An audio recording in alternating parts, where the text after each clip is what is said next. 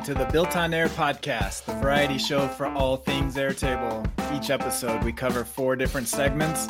It's always fresh and different and lots of fun while you get the insider info on all things Airtable. Our hosts and guests are some of the most senior experts in the Airtable community. Join us live each week on our YouTube channel every Tuesday at 11 a.m. Eastern and join our active community at builtonair.com slash join. Before we begin, a word from our sponsor, On2Air.com. Any business running on Airtable gets the value that Airtable has, but also needs a few more functions to complete their operations. That's where On2Air comes in. It's a suite of tools for any business running on Airtable to maximize your operations efficiencies and automations. One customer, John, states that On2Air enables his business to function properly without having to think about building their own software, and that is pretty invaluable. The On2Air Airtable apps are amazing, and we use them often and are very happy with the results. So join John and hundreds more customers and take your Airtable to the next level with On2Air. Sign up today with promo code Built on Air for a 10% discount. Check them out at on2air.com. And now let's check out today's episode and see what we built on air. Welcome to the Built on Air podcast. It's good to be back with you after a few weeks off from the end of our previous season. We are back with season 11, episode one. It's been an eventful month. Everybody have a good uh, break, good good time off. Kamille and Alli are regular hosts with us. Sure. Yeah.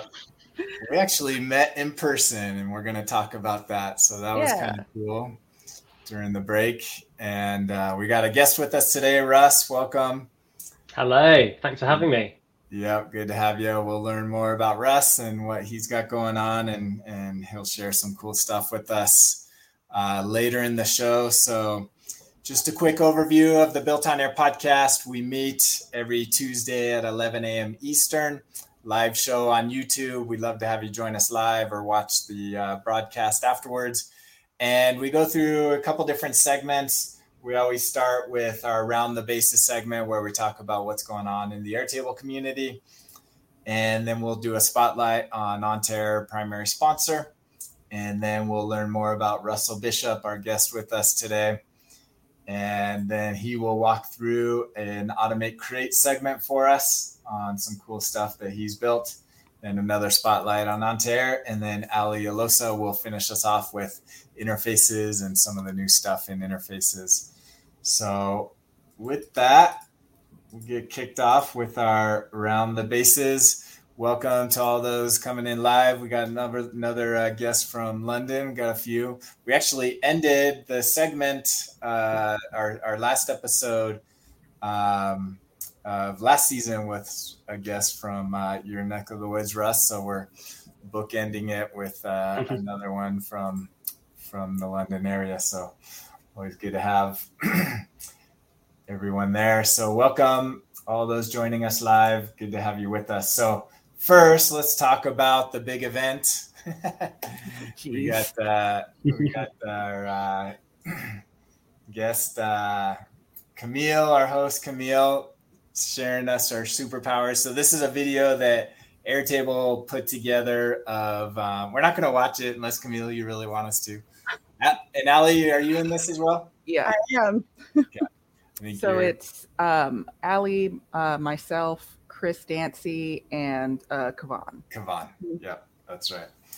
And so Daretable, who wants to give a summary of Daretable?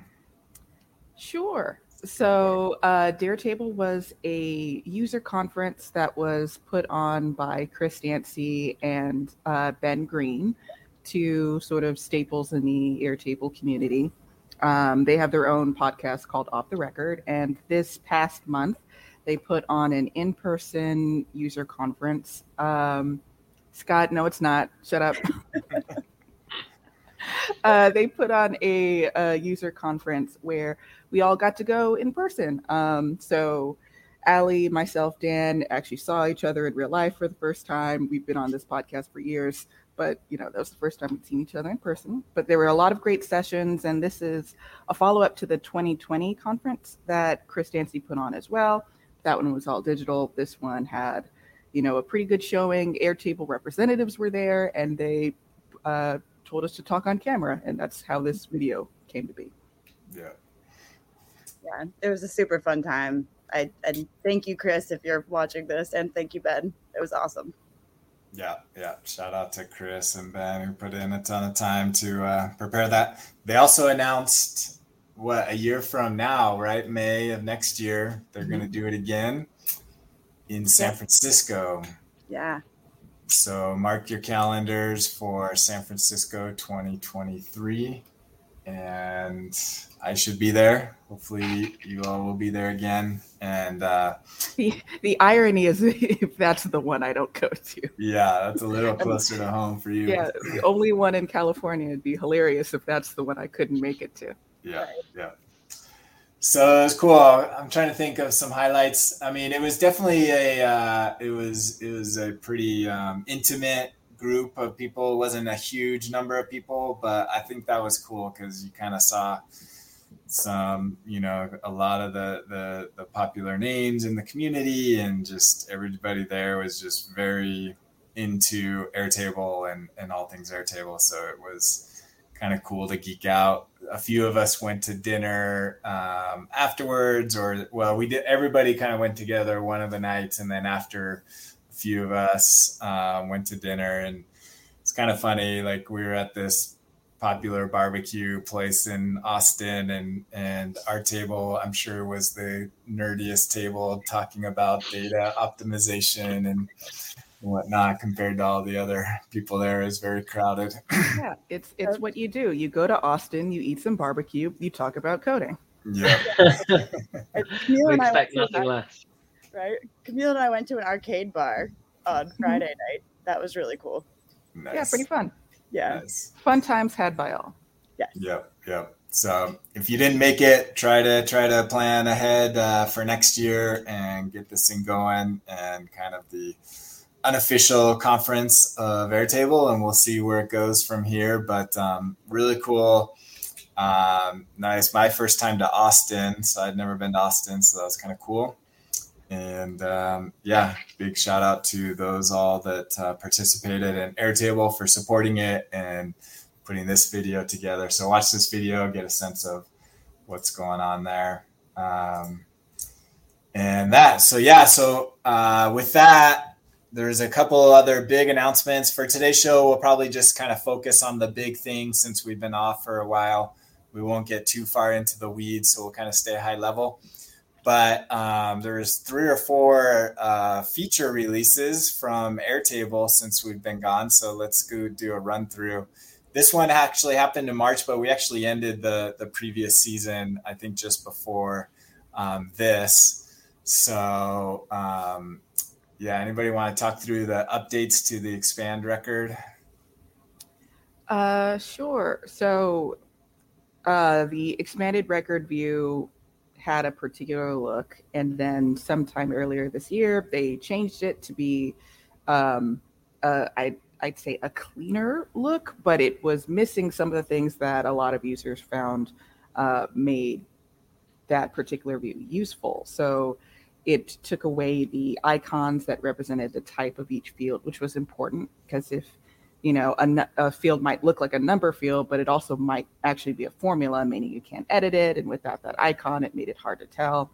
There was a couple of different things that were uh, changed that weren't necessarily popular. And so Airtable has gone back and changed the expanded record view again. And now it's sort of a happy medium between the original look and the newer look. So things that have returned are the icons for the fields. There's now uh, borders around each um, field input so that you could tell, you know, where you need to click. If it's a calculated field, it has a grayish background, so you know you can't edit it, um, that kind of stuff. Yeah. yeah. I like that they removed the placeholder text too. yeah, there. Yeah, that was a that was another thing. Uh, the if your if your field was empty, it added placeholder text telling you to type here, but sometimes you want a field to be empty, and so it rather than imply that for everyone. They just took it away. Yeah, and repeating that for lots of fields is madness. You don't yeah. want to tell a user 20 times to start typing here. Yeah, exactly. yeah, definitely. it, it was kind of cool that they they took the feedback, they listened, and they made pretty much all the major uh, issues that people had. So I think for the most part, people were very pleased with the with the updates that they made here based off of the initial uh, reaction, which wasn't as pleasant. um, so I'm sure there's room for improvement even still, but but definitely a huge huge step forward. You can tell this one didn't get nearly as many comments as as the initial one, so that's that's usually a good sign. so that's uh, one of the big updates um, that we've had for a few weeks, and then after that, uh, about three weeks ago, this actually came because they actually announced this at Table that it was coming the week after. Um, so resource allocation, timeline views. Have you spent much time with this? Not as much as I'd like to. It's it's in my experience, it's really difficult to get a base to a point where I'm using it enough to have this be useful, if that makes sense. yeah, it's I would describe it as enigmatic. There's a lot of stuff in this update that I really like. Yeah. Um, so one of the things that this update does is that it allows you to represent one record in the timeline view multiple times. Yes. So the whole general idea behind this update was to allow you to do resource allocation. So saying this person is 50% overburdened or this person is, you know, 100% at what their allotted time should be, that kind of general idea. Um, and like Ali is saying, you have to have your base set up in a particular way for it to have all those things line up. But there's a lot of hidden things in this update that I think should be uh, kept and then pushed to the other views like Gantt and um, you know a couple other views. So the showing one record multiple times is great. Um, there there's something to do with the the the summary bar being able to color by the summary bar instead of mm. the actual field record. That's a pretty big um, enhancement. That's they also added I think around the same time, it's not listed in the announcement, but I think I put it pointed out in my uh, my comment that you can now show a timeline view for for just one day as a smaller interval, so you could show hours. That wasn't a thing before, and I had like five different people asking me to make a custom app just so that they could show the timeline view for a day. So that's not the mo- that's not what this update was about, but it came with a whole bunch mm. of stuff, and so. Uh, I would encourage people to uh, play around with it. It seems very useful, but I just I, it is hard to get your base in a way that works the way it wants you to for the resource allocation part. Exactly. Yeah, for the utilization summary type, definitely. We we've we implemented this immediately because I had just spent a few weeks prior um, building my own version of this so that I would have a row of records, which is a summary, and then below that I would show other records. And now I can remove all of that, which is nice. Um, but you can, if you're just doing like sums, you can just use that single number field and just color based on that. And that does a lot of the use cases. I didn't really need to add in all of the like holiday from other places and and fit their schema quite as much as their demo showed. And I've got a lot of use out of it. So I'm really pleased with, with this one in particular. Great. Absolutely. Yeah. There's if you if you have, you know, a number like if you're like, oh, we don't want to have people working on more than five things a week or something like that, then that's exactly yeah. easy to put in place. No doubt. That's awesome. Yeah.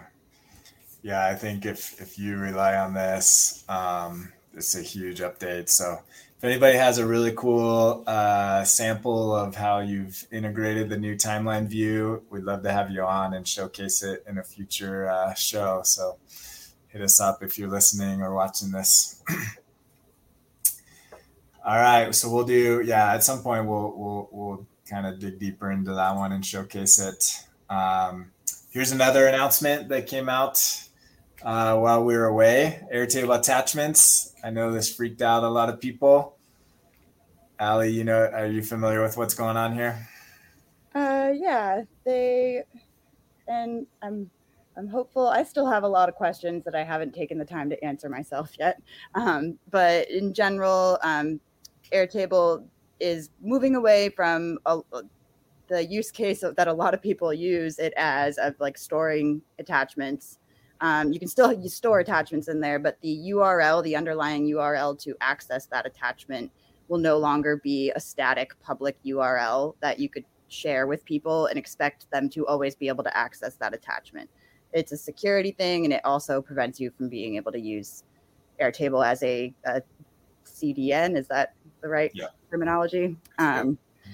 And uh, a lot of people are freaked out. Like, um, I think, but um, my uh, understanding is that if you use an app like Softr or something, a third party um, service to expose images, I'm pretty sure you're going to be okay. Um, but there are definitely some use cases that will be affected, mine included. Really? Yeah. Oh yeah, definitely. I have like a, like a link. Like I'll you know I'll use a. Actually, no, I haven't figured this out. If you have a formula to um, extract the URL of a single attachment, right? If you have an attachment field, you could write a formula to take that URL out. And then if you have a button, say on an, the stacker or something like that to open that attachment, I'm wondering like would that every 2 hours would that URL just change? Or I don't know. My my understanding, and I know Kuovonne has dived deep into this, and might know better. But um, my understanding is uh, formulas return the internal will return an internal URL, mm-hmm. which means they'd have to be logged in to to see that. Understood. Yeah. That makes sense. So that so that likely would impact yours unless I guess if it's within Stacker, then yeah, they might not have a login to Airtable. Right. Uh, yeah. I mean, we could just show the attachment, but the the better user experience in my mind is to have the button there because we don't always love how the attachment is rendered on the screen. Um, but my, my rant's over now. yeah. Yeah, I yeah, I think my reading of it is any service that routinely pulls data uh, from Airtable that it stays synced with Airtable over time is going to be fine. Um, mm. I have my the way I build all of my websites is I uh, add my attachments to an attachment field in Airtable. I download all of that data essentially as JSON and publish my websites as static HTML, so they are not polling Airtable at all. Um, I update my websites like once every six months, which is why I don't uh, need to constantly check Airtable for updates. And uh, if you do something like that, um, then you're going to run into an issue because by then the URL that was pulled from JSON is going to have expired. At least that's my understanding of it, which yes. means I'll have to come up with a, a different solution. Um, I, I like my general workflow. I think I'll just have to store my uh, images and things somewhere else, which is fine but also it means I have to change stuff. So yeah. Yeah, and we're we're we're thinking about it. We we've kind of put out there at On2Air of, of if if there's enough demand. Um, we we've got some ideas on some potential workarounds as as, as a product offering. So we might we might uh, we're exploring that now. We haven't committed to anything at this point, but um, there's there's some ways to to get around that.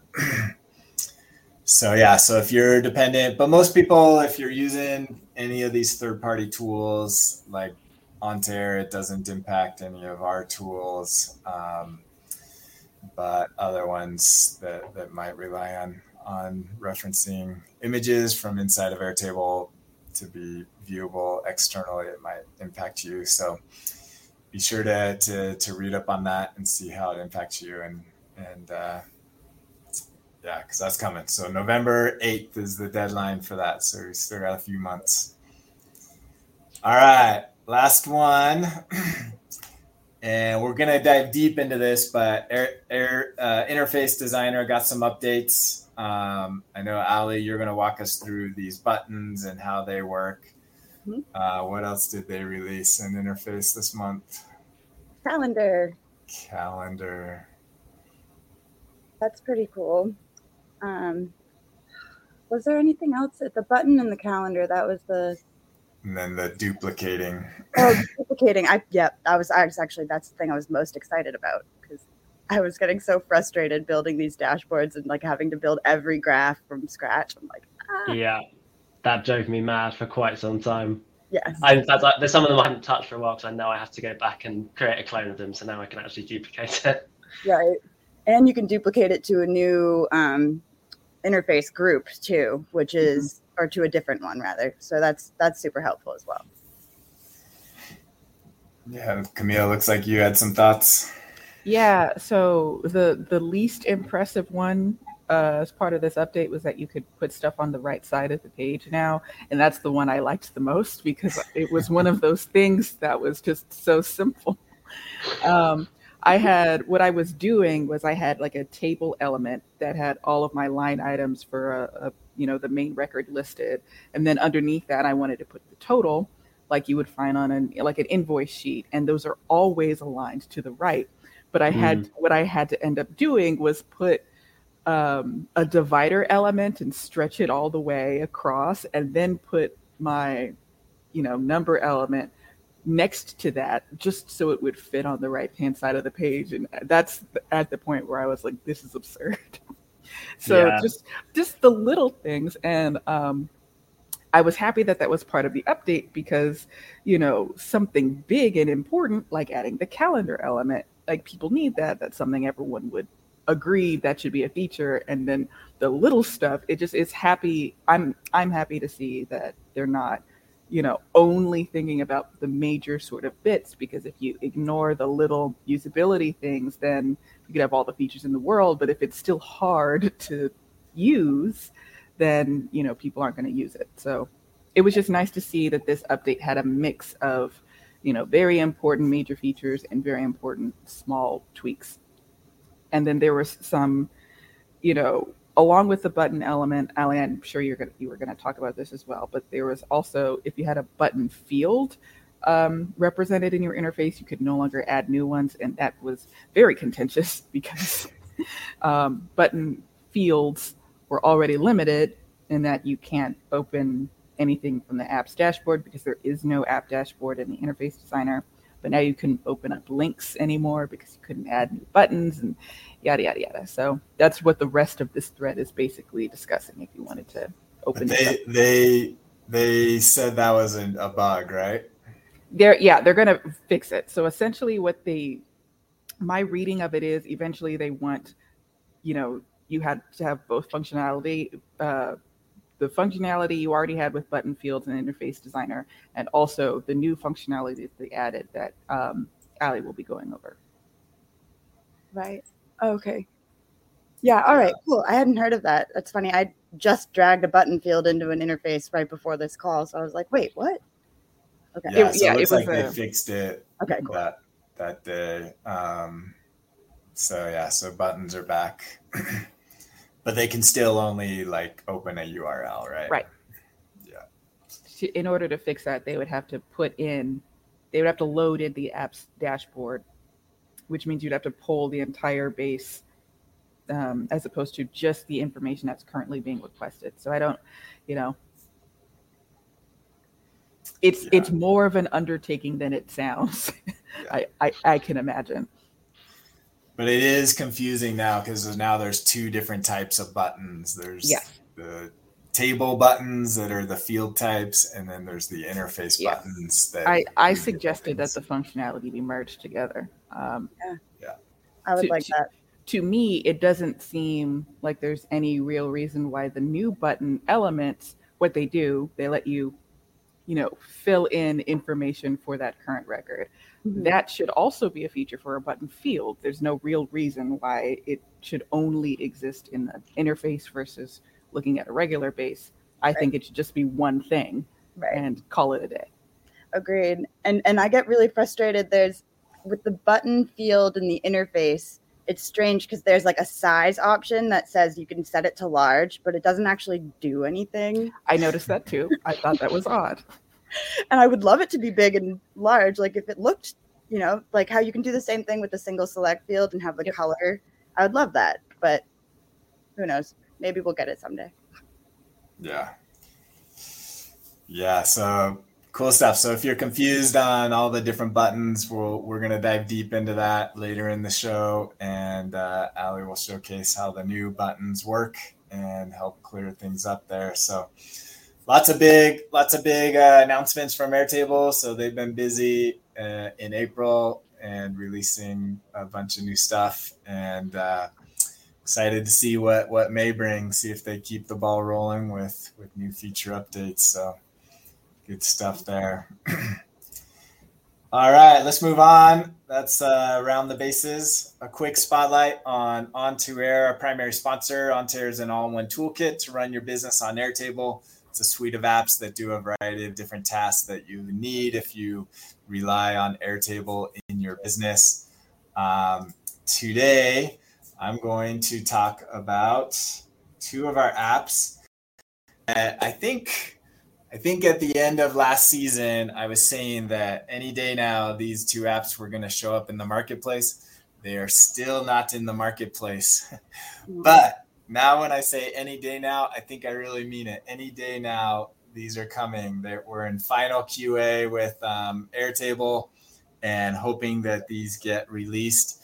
So I'm going to give a sneak peek of uh, these two apps. So first, I'm going to talk in this segment about On2Air schemas what On2Air Schema is is a visual designer. If you're already used um, Airtable's uh, Schema app, this looks very familiar. We take it up a notch. It's kind of the Schema app on steroids to do just about everything that that you would want. And there's some cool functionality that we actually added. The big thing, one of the reasons why it took longer to get um, into the marketplace is we really wanted to um, make sure that we supported large schemas. Um, Ali can appreciate this because I've seen one of her schemas, and it is humongous. Too big. And um, and that was a use case. I said I want to be able to make sure that we support a, a, a base that has um, hundreds of tables. No, not hundreds of tables, but many tables and many, many, many thousands of fields within the base. And um, so I believe we've accomplished that. This one is a is a much simpler one, um, but but it allows you to visualize and see everything. You can actually set up um, filters to to set up all the relationships. You can drill down and visualize just specific tables or specific field types or even specific fields within the tables, and then set up the links of what you want to visualize. Um, and whatnot within there. So you can set up these filters um, and it will show everything. And then you can click on any of the field types and you can see all the information about the field type and everything is interlinked. You can see the relationships, the ingoing relationships, as well as the outgoing, and everything is hyperlinked. So you can jump between fields and see everything going on or you can use our, our field selector and see the entire list of every field in your base and quickly search and filter down and go to any specific one. Um, we also have some, uh, and we keep track of everything that's going on.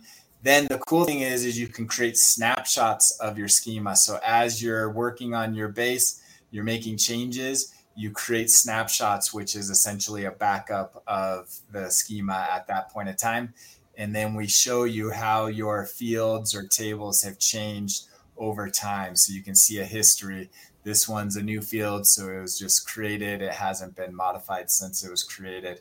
Um, the other cool thing, this was a new thing that we added. You can see fields, which which views they're visible in. So it'll show you all the views in this table and it'll be blanked out if this field is not visible within um, those views. So very useful to manage your base if you're the, the point of contact to stay on top of um, the, the base structure and you want to make sure that you're on top of things and know where everything is. Um, you need to check out On2Air Schema. So that hopefully this week we think that this will be the week that it launches in the marketplace. You can get it if you go to our website. You can get it. The difference is, is we can actually um, collect more information if you're running it inside of Airtable via an app, and um, so that's what we're waiting for. That's a much more usable. You can use it um, just through the web version, but because of the API limitations, we can't collect as much information. So that um, is coming soon to the marketplace, but you can check it out now on our website at on2air.com. Good stuff there. All right, now we're going to learn about our friend Russ Bishop with us today. Kamille, why don't you let us find out about him? Sure. Hi, Russell. Hello. How you uh, doing? I'm doing okay. Uh, so you've been using Airtable for a while. How did it all begin? I have. Uh, probably maybe three, four years now. Mm-hmm. So one of the founders of um, Lighthouse, the um, UX UI agency I work for, uh, he used to be our lead developer, and uh, he demoed Airtable to me once and said, "I don't entirely understand what this does, but I think it will let us build whatever we want for ourselves, um, and therefore we should use it." And at the time, my opinion was, if a tool can build anything, it's probably not very good at building like sharp specific tools. It's probably like okay at loads of stuff. So I didn't pay much interest to it. Um, and only about six months after that, when I had to build our scheduling um, uh, somewhere, I decided to take another look at Airtable. And from that point, and you know the story, it's eaten up everything. Yep. Um, not only in my personal life, uh, but also again, Lighthouse. A lot of our tooling, um, which is part of what I do, um, is now moving into Airtable. So there's only a few other big fish in our, our stack that um, that are yet to be eaten up by Airtable so far. It seems pretty typical. I think we it all does, we've all had so, a similar. Someone called it a virus recently, which I thought was was actually quite a horrible but apt way of putting it. It is a virus. Yeah, I think I think it is sort of a rite of passage of looking at Airtable and going, nah, and then some time passes and you're like, oh wait, not only is this great, it's everything. Yeah, it's everything. So plugging that video we showed at the beginning, uh, with Airtable sort of interviewing people at the Airtable conference. I think Chris Dancy said something almost exactly. Uh, like okay, that. yeah, yeah, yeah. That's probably where I had it. Uh, so, so, uh, like you said, Airtable is sort of a, a generalist software. You could build mm. a lot of things with it. What do you think has been your your I'm trying to think of the term, but like the one use case where you're like, oh, this is you know, it's good at doing a lot of different things, but this is where I think it really shines. Yeah, I guess probably the one that's the process that's most advanced for us. So um, we run all of our hiring um, through Airtable. And when I started looking at um, kind of collecting applications all in one place, one of the things we really wanted to do was anonymize applications. So we could basically remove our, our bias in the hiring process by removing any kind of identifying information um, for people's applications. Um, once we had interfaces in there, that means that I can then just show to people in our team who are, you know, helping us out with the hiring process um, exactly the fields they should see, and not the ones that um, we have basically an anonymizing team, not the ones that they've seen in previous steps. Um, so it basically gives me like a workflow. So there's two screens um, in Interface Designer, which are qualifying anonymizing team see. They can see the full application, um, redact information from it. They can find screenshots from a designer's portfolio, for example, remove names and again anything that might identify them, and then re-upload it. Then that's marked as processed. Our team can view it. We can run automations to invite them to an, an interview. So it has so much power for us just in that kind of that snapshot of time. Um, and yeah, it probably involves the most different parties as well you know different departments putting their own hiring applications and stuff in there. So, so yeah, that's a fun one. Um, we we got um, added into an article. We talked a little bit about that recently on on if you could jobs, which is a really great job site. Ah. Um, yeah, that was a fun one. That's pretty cool. So that is not a use case that I had necessarily heard before. So uh, something that we lament about interface designer as it is you know, as it presents today, is that you can at any time go to the top left and say, go to the base. But from a user standpoint, mm. how often are people going to do that? It's still a security risk, sure. But yeah. But, but from your perspective, if you're just you're in your day to day and you've just sort of trained people, hey, just look at this page and click left or right to advance Yeah. to the next record, well, then you're you're solving the problem. Exactly. Yeah, and I mean, and also from their perspective, what would the point be essentially? Like they wouldn't gain anything from from going to find out an applicant's name, you know. Um, so yeah, I suppose it's like it's a it's an inconvenience or an imperfection maybe on, on what it could be. But that that you know sharing um, interfaces without showing the base that can't be too far away. I'm hoping. I- Um, I think they've mentioned it as something that they're at, that they're working on. uh, because they're doing a whole sharing revamp, aren't they? As far as I can tell.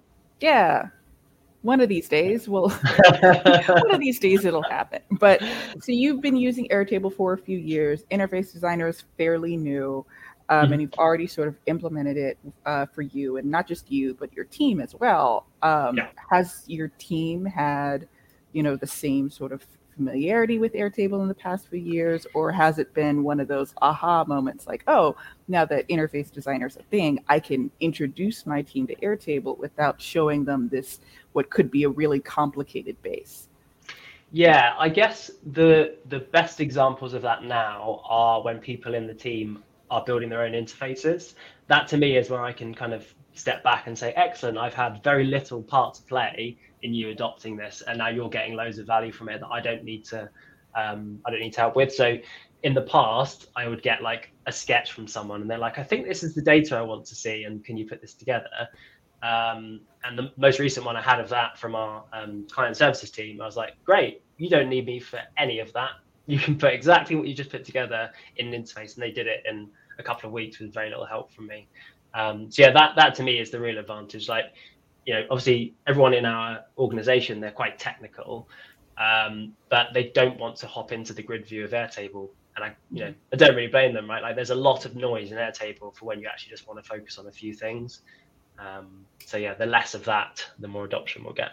I think. A- And I would agree that that's sort of a, that is that is a strength uh, that Airtable has. A lot of, you know, other systems let you build like the most complicated user interface that you that you can, like like Bubble, for instance. I talk a lot of Yeah. smack about Yeah, yeah. Bubble, but I, I think it would be difficult for someone to come in and make uh, their own page when you have one person on your team who's sort of the expert. It's it's Yeah. great to hear that you have a team and they uh, you know got their feet wet a little bit and now we're at a stage where they could just make the quick little edits they need to make to an interface page just so that they could see what they need to see to do their work. Yeah, definitely. Yeah, it's it's that like quick dashboard that's personalized to them is seems to be the sweet spot at the moment. Cool. So what? Well, we've already said it's sort of infected everything, and you're using it for uh, just about anything you could. What, Mm. Name one thing that you can't use it for quite yet. That's definitely a harder question, Kamille. That's what I'm here for. Uh, I guess I'm not planning. There's nothing else that I plan outside of Airtable. I mean, I'm planning my wedding this year. That's in Airtable, obviously. Alli, do you have any tips? I have tips for you if you need any. I did that last year. Excellent. Yeah, Excellent. Yeah, I've been sending automated emails to guests. That's fun for them. that's awesome. Uh, uh, I can't think of. Um... Oh, actually, yeah, for sure, I do actually. Uh, we still hop into spreadsheets for when we need to just draft something.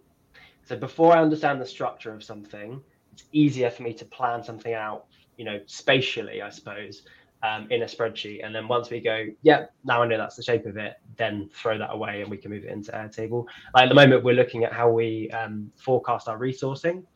Um, and it's easier before I understand the structure and what data we need, just to go spreadsheet, multiply this thing. Cool, that looks good. Um, and we'll put that into Airtable. So I guess that part of a, of a new project um, works well outside of Airtable. All right, makes sense to me.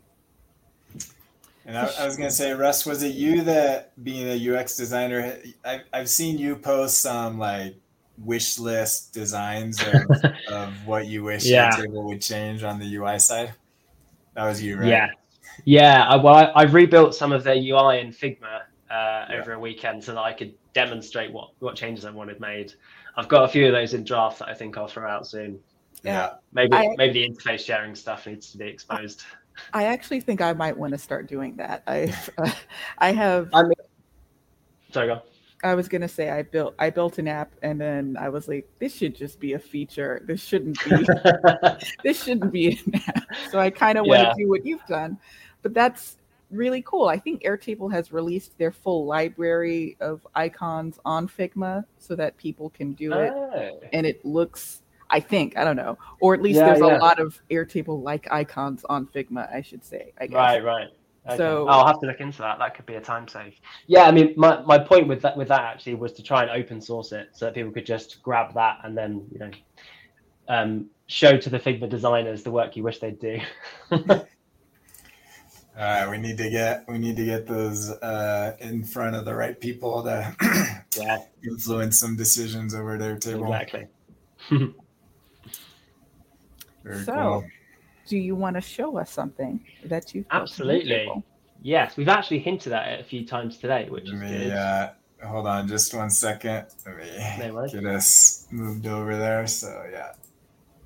Go to our automate create segment. Then i'm going to share your screen. Okay go for it. Cool. Uh, great. So I am going to introduce you to something I'm calling automated summary tables. Uh, which is a no script automation method for summarizing data. So we've actually been talking about this uh, a couple of times so far, specifically on the utilization um, side of things um, in the timeline view. So what is a summary? So summaries are a result of grouping records in a grid, timeline, or chart. Um, so you see here in the top right, we've got a grid view um, grouped by a few linked records and we have these very helpful sums, so total um, amount spent or total duration used. Um, we also get that information when we create a chart, and again, you do the same thing. X-axis becomes one of those groups, um, Y-axis is another group by client, and you're producing the same numbers. Um, and as we've just kind of discussed, that that summary bar um, that we've now got in, in a few views in Airtable does exactly the same thing. So you might show your utilization as a percentage or hours per week. Um, but that data is only accessible in those views. What that means is that you can't compare those numbers in any way. You can't find the average of the sums you've grouped by. You can't trigger an automation based on those views if they get above a certain threshold. You can't put them in a PDF in Page Designer. Um, and you can't send that data to someone in an email or Slack message, right? Because that number basically doesn't exist. It's not stored anywhere. Um, and there's no native functionality for doing that at the moment, which is where your, your automations come in. Um, people talk about this a lot, as with lots of you know highly requested features and, and kind of gaps in the Airtable's functionality. Um, there are lots of topics on the community forums where people are talking about similar stuff to this, talking about how to copy values from a formula and automatically link to that um, link to that in a separate table, um, how do I copy the value from a summary bar? Is you know it's exactly this this kind of um, this kind of question we're looking at. Mm-hmm. Uh, and a few more here and, in, some different use cases. So some people are talking about their working in public services. They want survey results to be grouped and, and linked to um, event management, sales reports. Obviously, there's lots of you know summing currency is um, that needs to happen. So there's lots of use cases for it. Um, the solution that you see a lot, uh, which is what I had been using um, for at least the last six nine months for this is doing a batch script. Um, and basically so just an example here of, of justin barrett's very helpful script. Um, essentially what this does is says um, for the thing you want me to link to look in the table you want me to create it in. Does it exist? If it does link to it. And if it doesn't exist create a new one and link to that. Um, so that i've recently been educated that that is called an upsert so you're either updating something or inserting, depending on whether it exists or not. Um, and that automation um, works pretty well. So it's one automation that can do a whole table, which is really good. Um, and it's all in Airtable. You don't have to use a, a third party service like Zapier or anything like that to, to run that for you. Um, but some of the issues I found with that is, is creating duplicates. So if two of these run at the same time, um, one of the first one might think that that thing doesn't exist and creates it. The second one finds it, or you want you end up with basically two identical summaries, which you shouldn't have, um, because you want all of those, you know, all of the kind of childs going to the parents to all be going to the, the right parent, basically. Um, it's also not the whole picture, so you need validation for if there are changes made to that data later on. You need to unlink and relink to another um, another summary.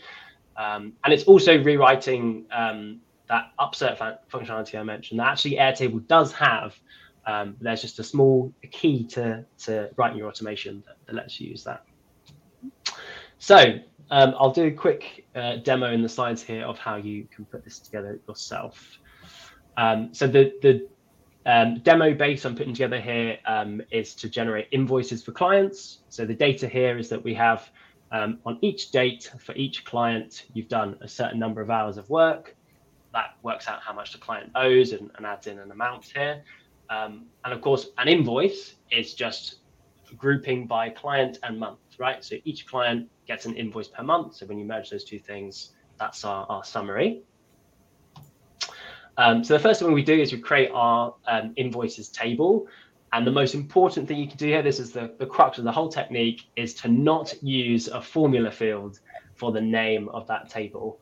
Um, now that is an odd one because almost always um, when you're doing this kind of thing, you use a nice formula that says it's this client name plus this month, and you have an automatically nicely generated name for that summary. Um, but if you do that and you're not using a text field, you actually disable Airtable's ability to do this upsert. So um, if you have a single um, single line text field for your primary field, it allows you to just create a field based on some text, which is what we want to do in the next step. So, so that's the first thing to, to keep in mind. And there is a visual demonstration of a single line text primary field. Um, and then what you need to do is create a field so I'm in the time log table here where I'm going to say uh, in a formula, if you have a client and you have a month, um, spit out the string, which is client space month. So that's our name of what we should be linking to um, in the invoices table. And you can see that written out here. Um, and of course, if there isn't a client yet or isn't a month, it will just be blank. So then we want to create uh, an automation for that. Um, we're going to do it on update. Um, so that's what our, our set of um, automations will be running on here. And in a conditional group, you'll say um, if the invoice to link to, which is that formula we just created, if that's not empty um, and it isn't already linked to an invoice, so invoice ID is empty, um, then we're going to add in some steps.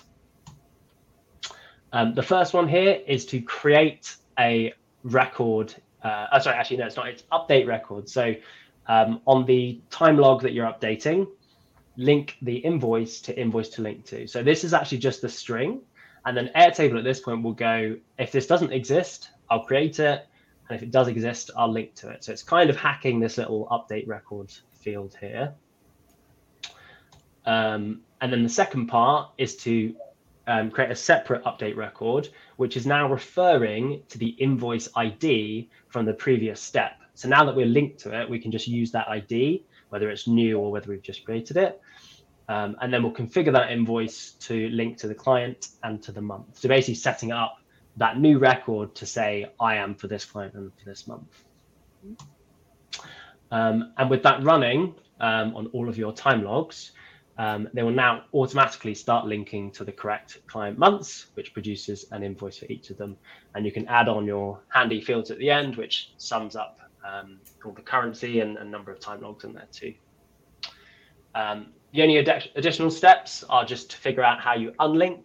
And basically, unlinking is just a separate formula um, that says, is the invoice you want you want me to link to matching the invoice I am linked to? Because of course, the one you want to link to is always kept up to date when you change the month and client. If it isn't, run an automation that just clears out the invoice field. Um, and if you figure that out, it will then just run back to the first one and create a new um, summary or, or, link to the summary that it should be linked to. So that kind of creates this loop of, of linking and unlinking, um, which keeps it all up to date. Um, to finish, I'll just show you a quick demo of that base working. Um, and I've added in some handy fields here, which will show us what automations are running. So you can kind of see it in action without me needing the automations thing open. Uh, so this time log here, we'll grab our client alumni sciences, um, which now populates invoice to link to. So it's running an update on it. And then it's generated the correct invoice here. I'll just do that for a few others. So adding some other clients. I've already got the month um, added in here as well. So you can see this one's just linked to the invoice. Invoices in there too. and update and run. And then if I change a client, so of course, like once this data exists, someone might come in later on and go, oh, I don't need that field anymore, but I am going to create some data for this other client. need to make sure that that's um, not then going to be linking to the wrong one. So again, unlink invoice gets triggered. It removes the original link and runs back through, matches the client and the month, and then populates the invoice. That's and those awesome. are your automated summary tables. Does very, it very uh, does it work if you have multiple links, or is it only for a single select? Those are for single linked records.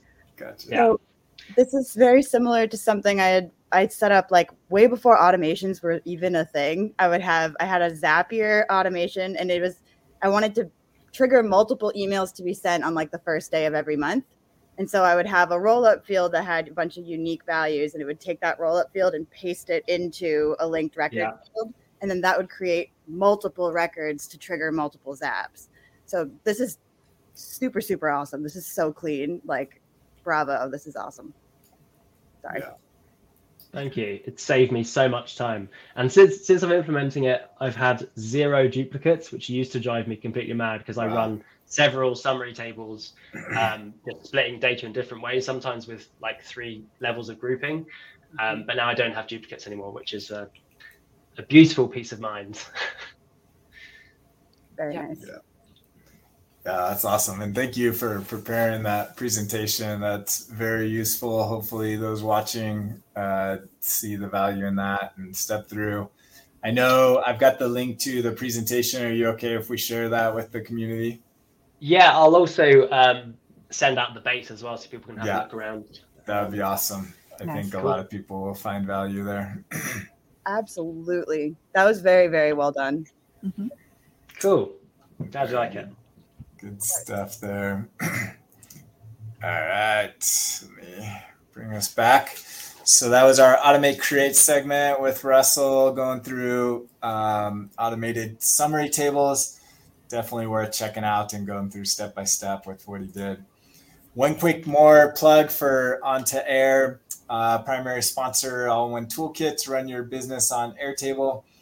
Um, the second app that I talked about is our backup apps, not quite as visually appealing as our schema apps, but very functional. This basically allows you to back up all your data from Airtable into your um, backup solution of choice. We support Google Drive, Box, and Dropbox, and it'll essentially run on a, on a defined schedule and make sure that all your data is backed up both your data as well as your attachment files will be saved into um, your destination. And then once it's up and running, you can always come and see the history log and see how many um, tables are backed up, how many records across all the tables, as well as how many attachments. And every time there's new attachments that get pushed, it will let you know how many new ones are in each entry log entry. So useful. That similar to schemas will be in the in the marketplace. Um, but this one actually runs pretty similar if you if you check it out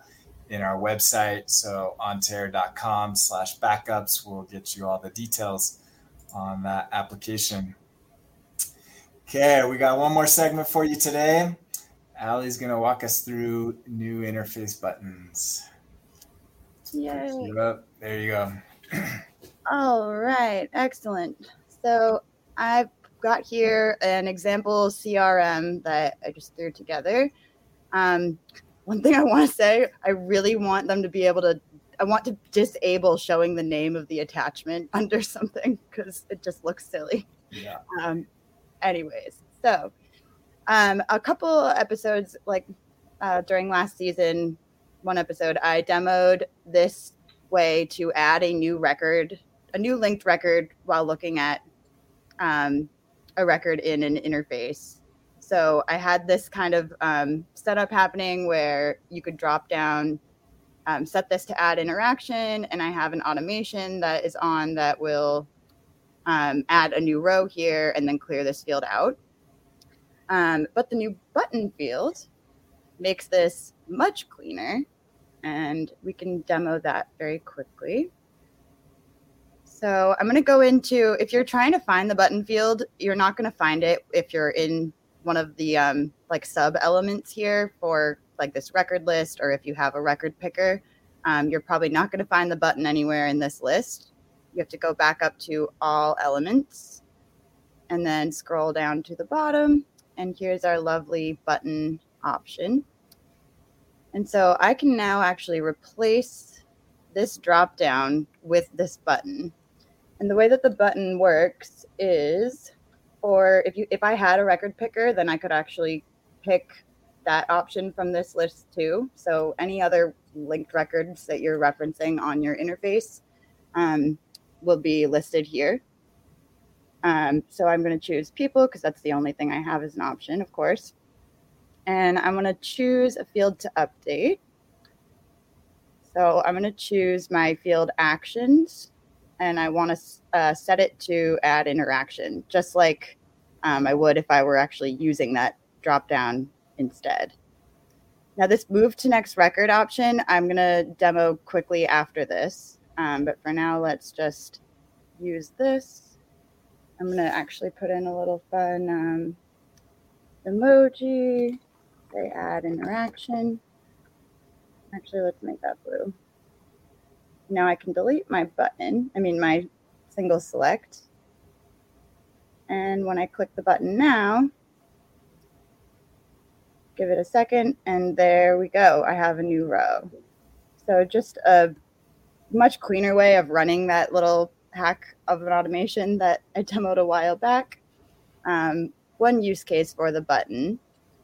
Um, as well as the button, we have a new calendar and let's actually drop that in for our interactions table. So we can see what that looks like. Um, very similar to the calendar that you see in the base, but now we can actually drop that onto an interface and apply our filters to it. Um, bunch of fun stuff. Um, this is a new option too, the set for all visits. I haven't really found that it's doing much, but I'm hopeful that uh, it will actually be nice. Because one thing I've found is when I'm uh, clicking between records, I want this to update to go with the record, but it, it doesn't usually. So we'll see. Um, yeah. So what the calendar element lets you do, it, it you're focusing on something. Either it's, uh, you know, whichever record represented on the calendar is closest to, to, to today, which is the default. Right. Um, you could focus it always on today, so it will always open on May the 3rd, or um, you could pick a specific day if you know it doesn't matter which records you're you're filtering through. If you always want to start on January 1st, you can set that to be the thing. Exactly. Thank you. Yeah, that's that's super helpful as well. Um, then I have one more use case, which is all this is all very fake data, but um, let's just pretend that like I'm an accountant and I need to reconcile all of this money. Um, and as I'm going through each month or week or whatever that might be, um, I can actually set up buttons. Let's do that. Go to all elements. And let's say I'm going to set up a few here, or just two, I guess. And I want one to set my status field to reconciled. And let's make this green now I am going to actually toggle on this move to next record um, because this would be really helpful if you're somebody that's going through like a checklist. And let's make this one say our status is needs audit.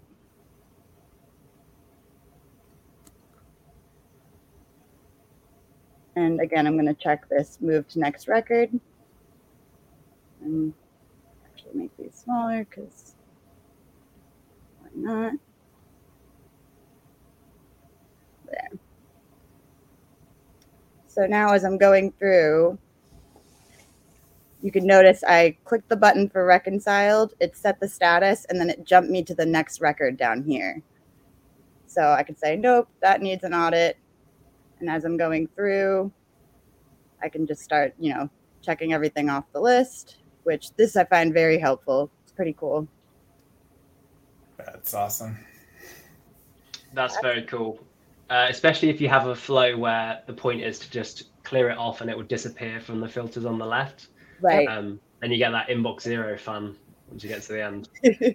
exactly. I like that. Definitely. There's the one thing I have found with that is it can be it happens so fast that it's a little confusing, I think, to the user. Like if it completely disappears, then it's like, oh wait, like well, I didn't mean to click that button. I want to get it back now. But other than that, then I find it super, super helpful. Yeah, it doesn't have that feature when you're in the grid where if you remove it from the view, it's still kind of there. Yeah. Loading. yeah. Because I mean, I can barely tell that I'm hopping from one to the next, right? Unless Yeah. I'm looking, unless you have something super different to show. Yeah. But- If, if your data is similar between one record and another, like if the next record was also six hundred and twenty dollars expended, you, you know, you're you have to train your eye to Right. watch these things. So yeah, but that I think that is is definitely super useful. Um, Absolutely.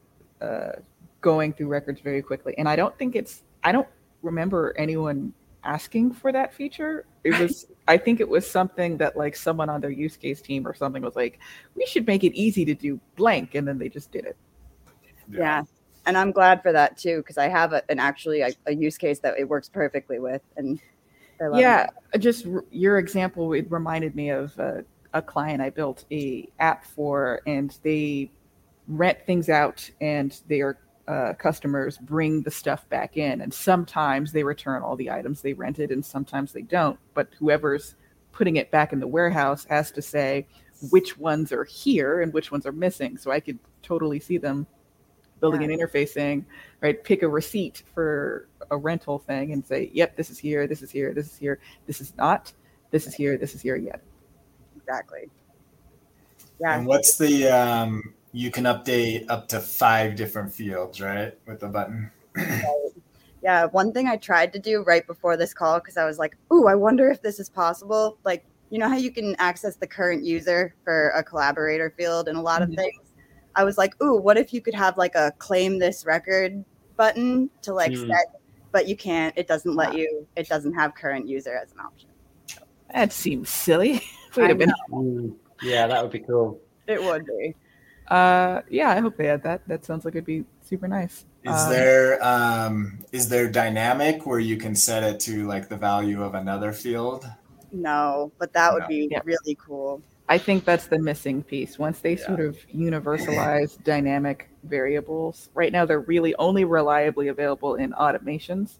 Yeah. Um, once they're available elsewhere, that would be pretty useful for a lot of different use cases. And something that right now, what this button element lets you do in, in interfaces is uh, circumvent having to rely on automations. So if you have a very simple use case for updating a record, um, you don't need to have that count against your automation runs. So there's not a whole lot you can do with it necessarily, but you can avoid using automations for the little stuff.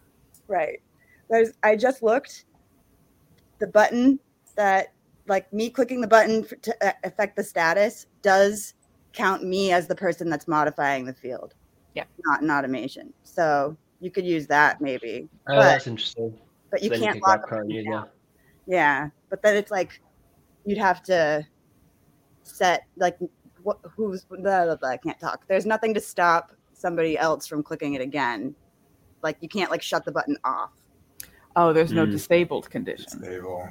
Okay. Right, right. But that that's so you could use the last modified by Yeah. feature and then copy that into the Yeah. So if the button element is changing the value of like a checkbox field for is claimed and you click click the button and it marks it as checked, then your last modified by field could say who was the last person to check that box. But you're Mhm. saying, Alli, someone else could just open it up in uh, in interface designer and say, no, I want to claim it. Yeah. And now it's it will still mark it as checked, but does that count as a change? Well, you could maybe if you maybe you run an not a- automation based on the box being checked, and then the automation can check if it's already claimed. Well, I'm I'm actually very curious about this now because from my understanding of the button element, it's saying it's not toggling the checkbox field. It's saying set this value as true. hmm So if the Yeah, value is true. already true, does Yeah. Airtable say mark it true again? That doesn't make sense. So I'm No. wondering. In which case, it wouldn't be modified, so the Right. second person wouldn't get those through. Yeah. That's my. Un- Solve it. hmm, Love it. I'm curious now. yeah. We're all gonna go build this now. Uh, that's awesome. That's good stuff. I, you can definitely see the the power of workflow automation and just streamlining, uh, you know, workflow processes with with that feature. So, thank you, Alli, for sharing that, and Russ, thank you for your demo. That was awesome stuff. Yeah. Um, we really appreciate you coming on the show and sharing with us. And Thanks Kamille and Alli, good to see you guys again. Now I feel like I know you personally, and uh, we'll continue on with season 11. And until then, we'd love to see what you guys all build on air, and we'd love to have you on and, and showcase what you've built. See you next week.